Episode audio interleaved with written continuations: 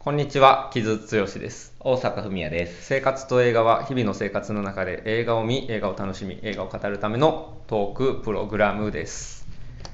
はい、えっ、と、年始一発目のトークセッションですけれども、年末年始どうしてた？そっか。あ、あの、いつも通り、夫婦のそれぞれの実家に 帰るっていうのと、今年でも年末割と、あの、な、休みが長めに取れたんで、うんまあ、キズと一緒に遊んだりとか。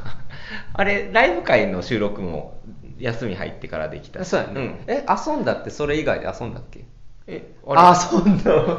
もう記憶がない。怖っ遊べましたね。うんはいはいもう一人のはい友達とはいの家にゲーム、ゲームしたりしてましたね。はいはいはい。そうね。はい。うん、そうやな。映画は見てた？映画は見てないです。うんあ、でも年末何本か見たな、うんそういや。うんあの、でも年始入ってからというか、うんやっぱこう、お互いのこう、実家に行き始めると、なかなかこう、がっつり映画を見る時間を、うんが取れなくって。だからなんか、年明けてから全然見れてないっていう感じ。うんなるほどね。うん。まあね、バタバタしてるから、がえって年末年始映画見たりする時間確保できへんみたいな人も、まあいてるのはいてるけど、俺はまあなんか、チャップリンの特殊上映行ったりとか、俺なぜか年始からな、あれ、黒沢清のキュア見たりとか、ものすごい殺伐とした 始まり。いや、あの、クライテリオンに、のあはいはいはい。入ったばっかりで、たまたま、でなんかその辺のものを結構見たりとかしてて、サウンド・オブ・メタルとか、なんか、あの、一回見たやつをクライテリオンに入ったタイミングで見直したりしてて、うんうん。デビッド・リンチのロスト・ハイウェイとかね、そういうのを、なんかまあ相変わらず私は映画見たりはしてましたけれども、で、まあそんな中で、まあなんか年末年始とかに多分、それこそ需要をもしかしたら合わせてたのかもしれない配信作をこと今回、今年は一発目はトークセッションでやろうと思うんやけども、はいはい、えっ、と、ノア・バームバックのホワイトノイズというはい作品で、ネットフリックスで配信されている作品ですね。でこんこれは注目してた？なんかで、どっかとかで。これはしてたと思う。あの、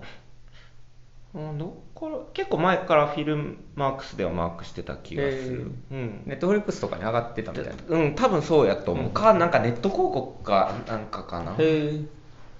一応、だから。まあ、ノーバンバックは注目をしているので、だからこれも、まあ、なんか、ちょっとテイストちゃうんかなと思いながら、うんまあ、とりあえず見てみたいなっていうふうには割と前から思ってた作品といえば作品。ノア・バームバックが注目してるっていうのはいつから？ずっと？と多分あれいやイカとクジラの時ぐらいからやから、うん。あれいつやっけ？あれかなり前やけど、えっと、確かでも、あれはノア・バンバックはその当時うん。傷に教えてもらったような気がする、あでも俺も多分ノア・バームバック知ったのはあれやでイカとクジラで普通に、うんうん。ていうかまあ注目されたのがあれやったし日本どうなんやろ？それまで多分あれが最初じゃないかな紹介されたのっていうところやけど、うん、うん、でそこからも結構見てたって感じ？バンバックは。実はなんか割と DVD スルーやったりとか確かに。公開されてなかったりするものが多いんやんか、あマダガスカルの3とかこれ脚本書いてんの？へえ。そうなんや、うん、あとあれとねあのウェス・アンダーソン周りでちょっと仕事したりとかっていうのが割と多い人やけどと俺の印象としては、うん。あのノア・バームバックってまあいい監督やしいい作家やねんけどなんかそんなに話題作に恵まれてこなかった人なんですよ長く。うんうんうん。で確かに。うん、で例えばうーんまあ、ベン・スティラー人生は最悪だとかもこれも多分な劇場公開じゃないと思うねんな。えーっと覚えて覚えてない。しさ一部であったんかな。でも俺は DVD で見たと思うし、配信配信やったかな？ちょっと忘れた。でまあそうか。でもフランシス・ハがあったか。フランシス・ハーはあったね、うん、は結構まあカルチャー系のうん。ところで有名になったけど例えばそれこそヤングアダルトニューヨークとかって全然話題にならんかった記憶があるし、日本で、うんうん。俺結構嫌いじゃないんやけどあともっと言うならあのあれ、えー、とマイアウェイツ系の人々ね、でネットフリックスがオリジナル、えー作割とこう、えー個性を持ってる映画作家の人に映画を作らせるっていう流れがある中で結構俺は面白かった作品やねんけど、うん。あんまり世の中的な話題にならなかったなっていう記憶がすごくある。そうやな。これ、マリッジストーリー見たでって、なんか、キズに言った時に、うん。マイアウィツ系見たって言われて、うん。あ、それ見てないって言って、うん。追っかけてみたうん感じだったけど、まあ、これは面白かったけどね。うん、なマリマリッジストーリーがさやっぱりそので本当に久しぶりになんかノア・バガンブワック結構ガツンと話題になったなっていう感じが俺はすごくあるんやんか、うん。どうノア・バガンブワックってどういう印象あるそのいくつか作品見てる中で？あーまあ、やっぱりなんかその、イカとクジラの時のニューヨークの印象は割とでかいなっていうのと、まあ、やっぱりその、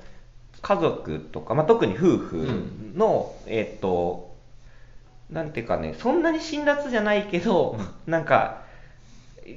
まあ、しっかり皮肉の入った2人の関係のこう浮き沈みというかあのっていうのが割と面白く描かれてる作品が多いなっていう印象。うんうんうんうん。そうやね。なんかフランシス・ハーとかってどうフランシス・ハーどうやったかな？なんか見た時の感想を今思い出せないから、あんまりあれだったんかも。自分の中で印象に残ってないのかもしれん。うん。なるほどね、まあ、俺はやっぱりさ一貫してすごくパーソナルな映画作りをする人やなっていう印象があって、まあ、フランシス・ハーでそのグレタ・ガーウィグと、まあ、パートナー関係になって、うん。まあ、それ後彼女とすごい関係、えー映画作りでも関係持ってるっていう感じで、まあ、今回の「ホワイトノイズ」にも彼女は出演してるし、うん。えー、と次の、えー、とグレタ・ガーウィグの「バービー」撮るんやけどでバービーの共同脚本にノア・バンバックが入ってたりとか、うんうん。まあ、そういった感じになってるしで例えば「イカとクジラ」はあれは自分の親の離婚の話、うんうん。うん。でマリッジストーリーは自分の離婚の話、っていうことになってるので、まあ、非常にパーソナルな映画作りをする人だなっていう印象がすごくあって、でそれは、えーとまあ、彼の個性やし、えー良さでもあるし、まあ、逆に言うとでもまあ基本的にそれしか取れないっていう部分もあるのかなっていうのは思ってたんやうんうんうんうん。んか俺。なんか別にそれは悪いことではないとは思うんやけどでそれでマリッジストーリーとかは逆にそれがすごい面白いからいいと思うんやけどでホワイトノイズでドン・デ・リードのうん。映画化って聞いた時にえっ？て思ったっていうのが俺はまあすごくある。まず最初に。今回のホワイトノイズでドン・デ・リードって俺もこのホワイトノイズに関しては原作ちょっと読めてないんですけれども、うん。まあ現代アメリカの文学界ではまあすごくまあ有名な、ね、人でなんかまあいわゆるポストモダン文学みたいな感じで言われることが多くて、俺まあポストモダン文学ってちょっと苦手なものが多いんですけど、まあ、コズモポリスとか読んでいて結構面白かった。あの映画化された時に読んでたっていう感じやねんけどコズモポリスってクローネンバーグですね。プロレマングね。忘れてたね。そうそうそう。っていうのはまああったりとか。まあそうやね。だからまあいろんな映画監督が挑戦したいものではあるんやけどまあ何にせポストモダン文学なので、まあ、ホワイトノイズとかはもう結構その代表的に、えーなんだろうえー映像化不可不可能みたいなことはずっと言われてたっていう作品、うん。やねんけど、まあ、今回映画化したっていうところで、うん。なるほど。うん。ストモダン。俺全然分からへんわ。これまあなんかそのそうやね。まあなんかちょっとその、うんアメリカ社会の変遷みたいなものを作品に織り込みながら、うん。ある種その、まあ、不条理な感じとかを入れていくっていうのが、うんうんまあ、うまい人。俺もたたくさん読んでるわけではないのであれやねんけどらしいけど、まあ、今回映画見てホワイトノイズの読まななっていう気持ちにはなったけれども、うんうん。まあ、一応ちょっと話から言うと、まあ、1980年代のアメリカが舞台で、うんうんうん。でアダム・ドライバーがやってる主人公の、まあ、大学教授かな？が、えーヒトラー研究をしている人だと。で彼の家族彼あれ何何何回目の結婚やっけ？なんか何何回か結婚してて3回ずつぐらい。みたいな話。うんでそれぞれ連れ子がおって、まあ、こうその子供がたくさんいる中で家族がいてるんやけどある時近所でなんかその、えー爆発事故が起こってで有害物質が、えー環境被害を及ぼしたんじゃないかって避難して戻ってきてっていう、まあ、なんか話はあるんやけど、うん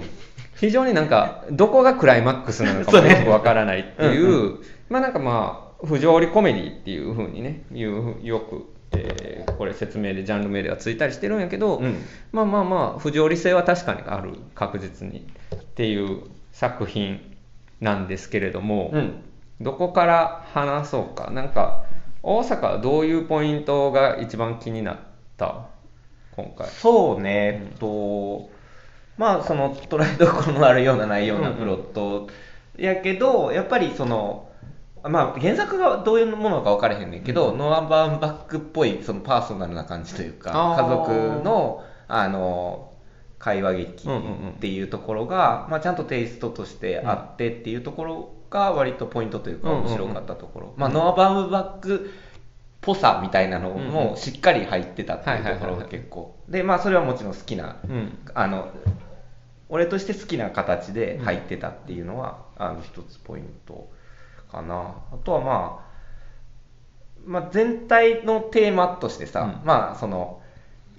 家族と自分の死っていううんうんテーマっていうのは、まあまあまあなんていうか、まあ、掘り下げて考えるというか、うんうんうん。あのその後ぼーっと自分だってどういうふうに考えてるっけみたいなのをうんうん。考えるきっかけになったっていうところはあったから、まあその2つかな。なんていうかうんうん。気になったところというか。なるほどなるほど、まあ、確かにそのうんそうやね。だからバームバックっぽい、えー家族っていうモチーフが実はこういうドン・デリーロの、まあ、すごくシュールな話の中でも生かされるんだっていうのは、まあ、一つポイントやしなんか俺も、うん、発見やったなと思うんやけど、俺やっぱりね一番結構今回驚いたのはノア・バームバックがこれもしかしたら初めて大きい物語大きい物語っていうと言葉違うかな、えっと、もうちょっと時代性みたいなものを、あうん、やろうとしたもう少し大きなこれまで撮ってきたものよりも大きなものを撮ろうとした映画なんじゃないかなっていうものをすごく感じた、うんうん。でこれドン・デ・リーノの小説が1985年なんですよ、でやねんけど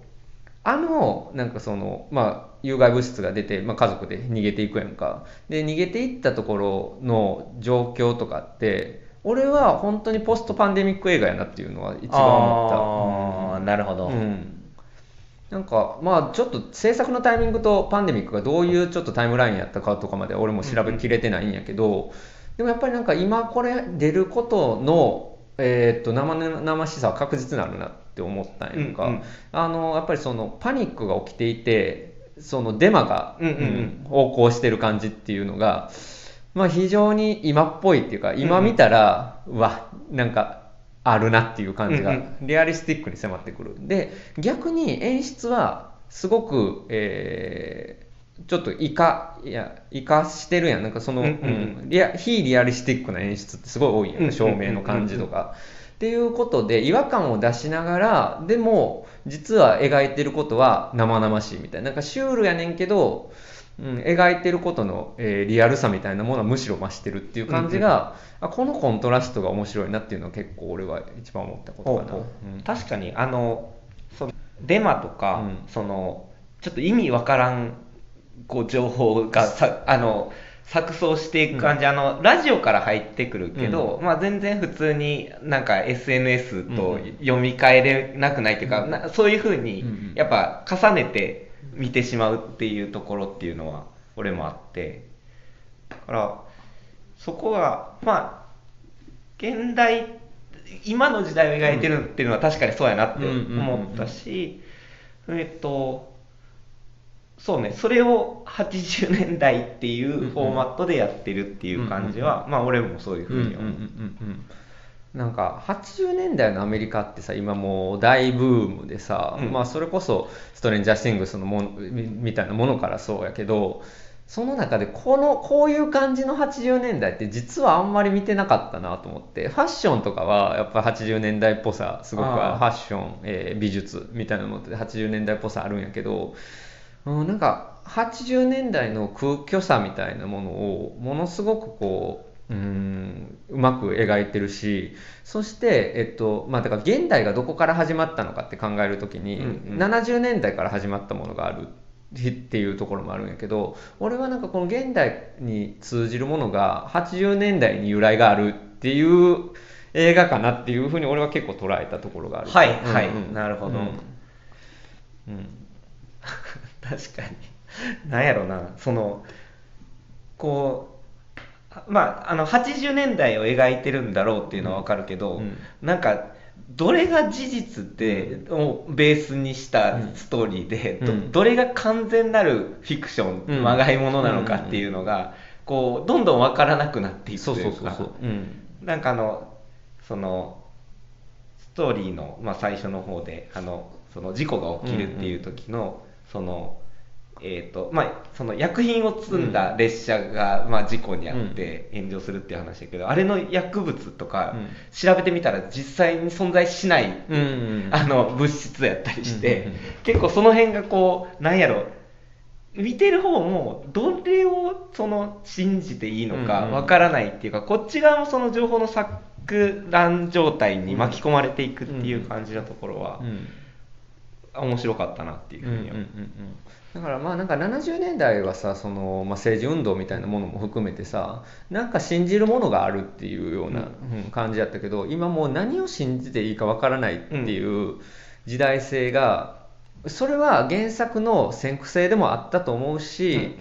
でももしかしたら80年代の、まあ、アメリカで言うと,、えー、とレーガンになって、えーどんどんそのまあなんだろうな。ちょっと新保守主義みたいなものが出てくる中で何を信じていいかわからないっていう感覚が、まあ、今に通じてるんじゃないかっていうことを、まあ、やろうとした映画なのかなっていう感じはすごくしたのかな。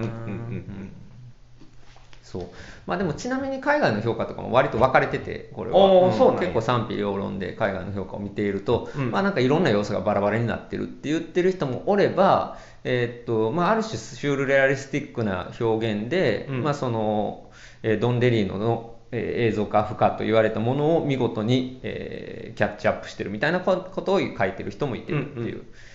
感じやけど俺はなんかそのドン・デリードの、まあ、おそらく原作が持っていたシュールさを、えー今の時代にチューニングしたらこうなるっていう感じがすごくあったかな。うーん。なるほど。うん。傷はど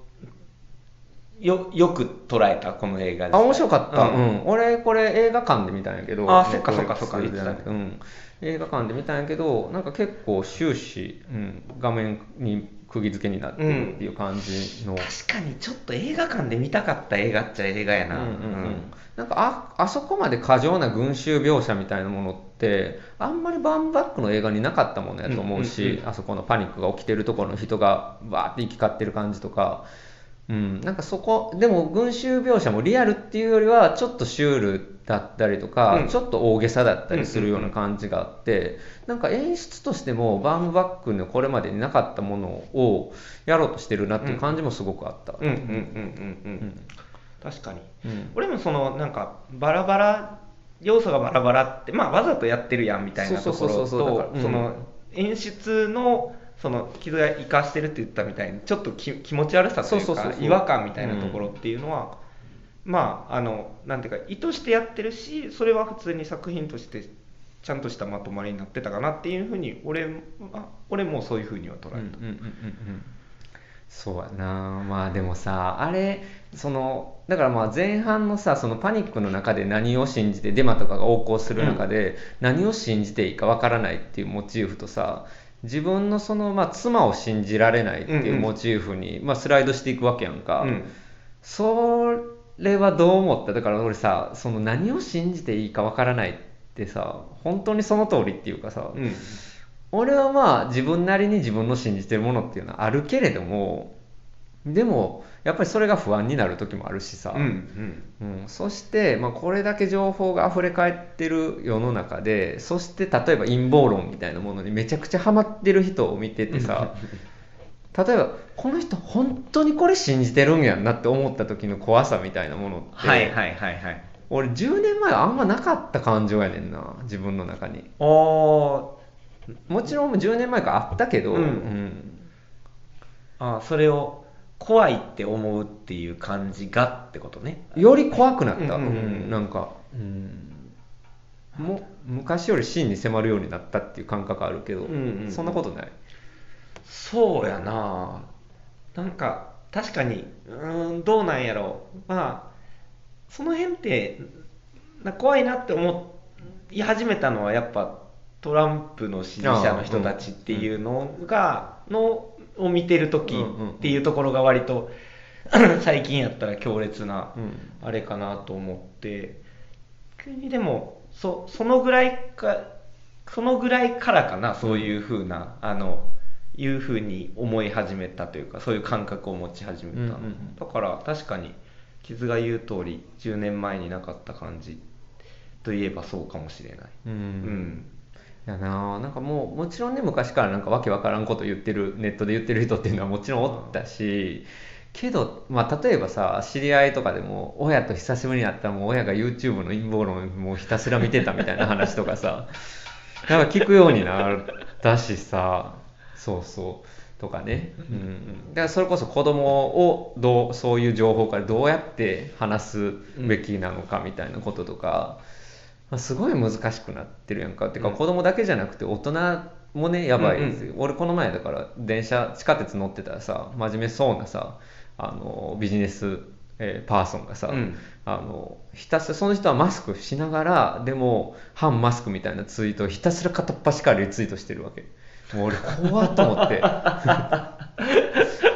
ゾッとおし怖いな、それうん。怖いな。ゾッとしたけどでもこういう人がおらないいないと確かにツイッターの中のああいうことにはならないはずで、うんうん。それをインターネット空間じゃなくてリアルの空間で見た時の恐ろしさっていうのがうんうんうんうんまあすごくあるんやけど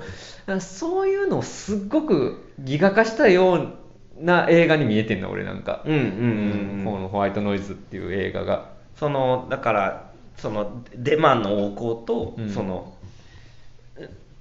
まあ隣にいる人うん。が、そのなんかよくわからないものに対してうん。囚われたり信じてしまっているってその2つを掛け合わせることによってっていうことね、なるほどね。うん。で確かに。うん。隣の人もそうやけどでもふと考えれば自分が自分のパートナーのことをどれだけじゃあ分かっているんだろうか、っていうこととかさ結構切実な問題やと思うねんな。まあそうね、そうね。そうね。確かにね、だから不条理コメディって言うんったりするけど、不条理どころか非常になんかこう、えーリアリスティックな部分もあるなって思ったな、俺は。確かに。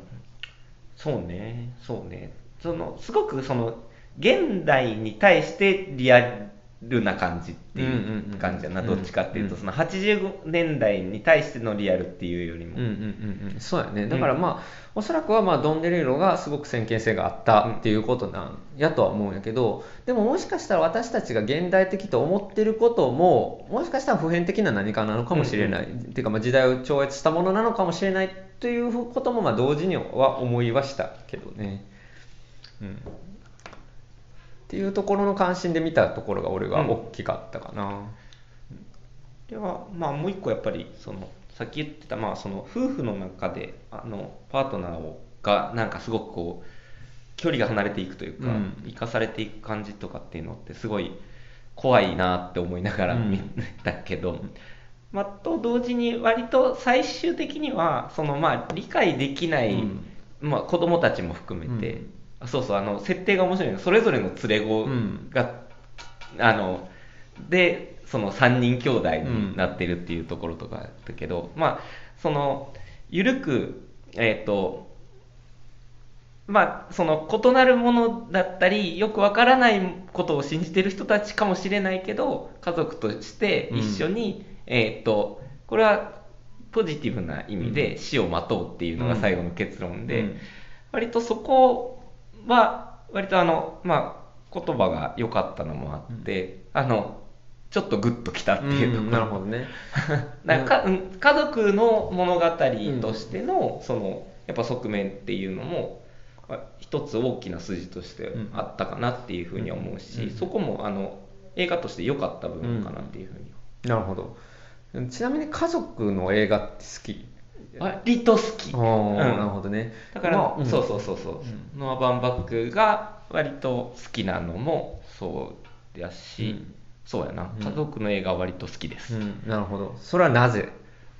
ああやっぱりその人間関係としてうん。割と濃いものが出てくる、うん。きやすいというか、うん。あのプロットというかシチュエーションやからっていうところもあるやろうし割と自分としてもこう自分にとっても割と家族そのえっ、と自分らその4人家族じゃなくて、もうちょっと大きなうん。その家族っていうところの中っていろいろと良くも悪くも濃くてドロドロしたものが、あの出てうんうんくるっていうのうんも実体験として分かってるっていうところもあってだからそこがこう、まあ、映画と自分の体験がシンクするっていうところもあるし、まあ、そもそもやっぱり家族の物語ってこうあのドロドロしたものだったり、うんまあ、そこから消化されるものみたいなのが、こう発露しやすいというか、うん。っていうあの舞台になりやすいっていうところがあるから、結構好きなのかなっていうふうに、まあ映画にはもちろんなりやすいよね、だからもうドラマの方向ではあるので、ただやっぱうん俺も家族映画すごくあの好きなものたくさんあるし面白く見てるんやけど、あの一方でアンビバレントな思いもあって、やっぱその家族っていう単位から逃れる人たちが世の中にもっといてもいいと思っている中で特にアメリカと日本ってやっぱ家族っていう単位、まあ、韓国とかもそうやけど、まあ、イタリアとかもね家族っていう単位が非常に強固なので、うん。うんうんうん。そこでだからホワイトノイズにしてもそうやねんけど一つの共同体っていうものが家族っていう枠があるからこそ成り立つみたいなところもあってさ、うんうん。それ難しいなってすごい思う。ねだからまあそこにとらわれるっていうのうん。がはとらわれるっていうのはあまり良くないだろうっていうのと、うん。とはいえそのその必要性だったり、うん。映画としての必要性みたいなところも認めるからアンビバレントなそうそうそうそうそうそう、うん。まあ、最近まあアメリカのエッジのある映画とかはやっぱり家族が壊れているっていうものが結構多かったりはするんやけどそれはまあ貧困がやっぱりバックグラウンドやったりはするんやけど、まあ、そういう意味ではある意味ノア・バームバックっていう家族を描いてきた作家っていうのがこのホワイトノイズに乗った時にある意味ではちょっと、えー理想としての家族みたいなものをそのまあなんつうのお互いの連れ子がいてるっていうところも含めて、わやや緩い、えー枠のコ,、えーコミュニティとして家族っていうのを、まあ、ある種理想的には描いているのかなっていうのは思ったかな。うーんそういう意味ではアメリカ映画的でもある、うんうんうん。うん。すごく、うん。っていうのはありましたねあとはまあその中で割とキャストがそのキャラキャラしてるっていうところもあってちょっとウェスタンダーソン味もあるよね。ああ確かにね、その中で。あのアンドル3000とかさ出てるやんか、うんうんうんうん。今回、うんあのアウトキャストのね とか出てたりとかもするし。なんかそういうところもまあなんかあーまあちょっとアイキャンディーなところがあるっていうかちょっと見てて楽しいところではあるけどね。あのあれやったね。あの教授陣がうん。キャラキャラしてたよ。そうそうそうそうそうそう。そうだからあれもまあちょっと一過効果がすごくあるというか、うん。俺ちょっとウェス・アンダーソンにしてはそれは見てて楽しいところでもあり同時にちょっと苦手なところでもあったりはするんやけど、あまりにもキャラキャラしてるっていうところやねんけどただ今回のホワイトノイズにしてはそのキャラ性の高さが、えー映画のシュールさっていうのと割とマッチしてるかなっていうのは思ったかな、うんそうだね。なんかそこまで前に出してるっていうわけでもなくて、まあでもそうそう。あのあ の子供たちも結構キャラキャラしてて面白かったね。ああまあそうやね。確かに、うんうんうんうん、まあ80年代っていう設定もあるしな、うん。服装とかもあるし、うん、ちなみにアダム・ドライバーってどダムドライバーはね、あの、スター・ウォーズを見たときになんだこの人はって思ったんやけど、うん。うん。あの、だいぶ、なんかまあよく見るようになったのもあるし、で、まあ最近割と好きかな。うんあの、声の、あの、感じと、あの、まあなんか、ぬぼっうとそうそうぬぼっとしてる。感じうんとかが割と独特の雰囲気というか、があるなっていうのが最近。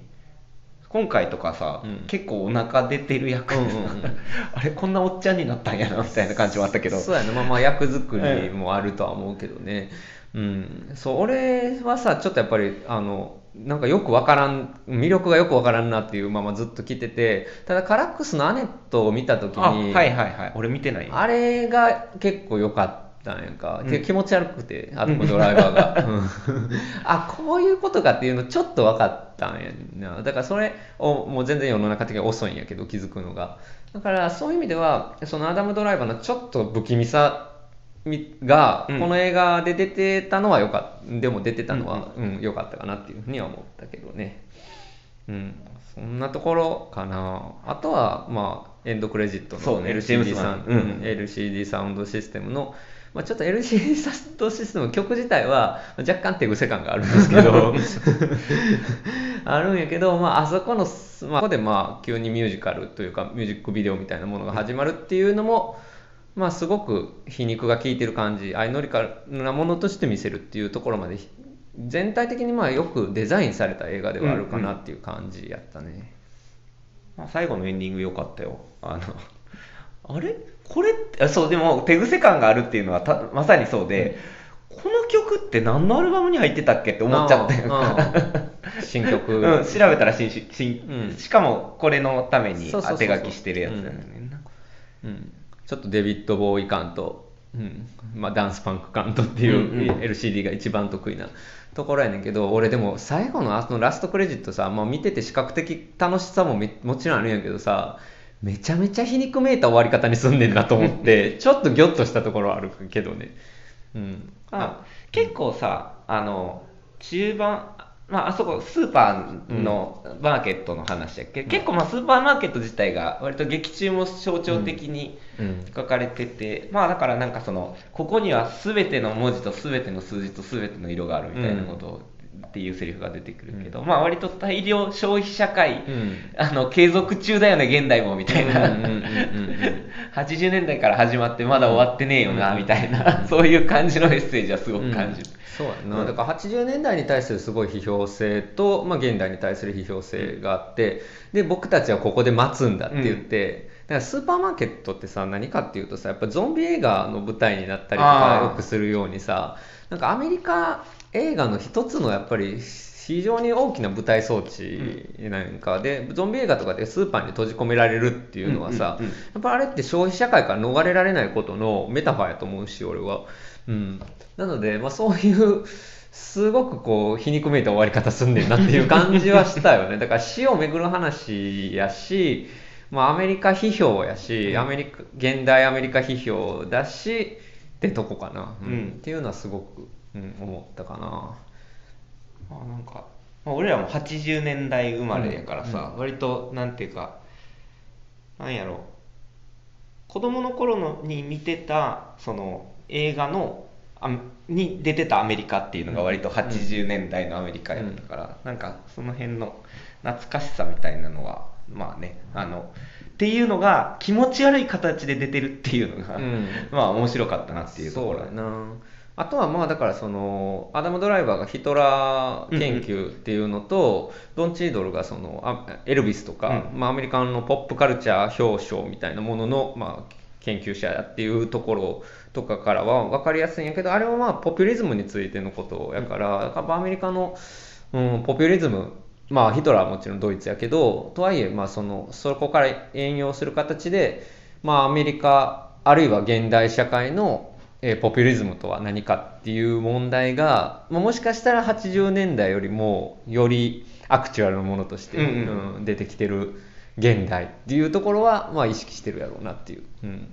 感じはしたから、うん。そうあそこ、そうそう、うん。ヒトラー学会ってほんまにあんのかなって思う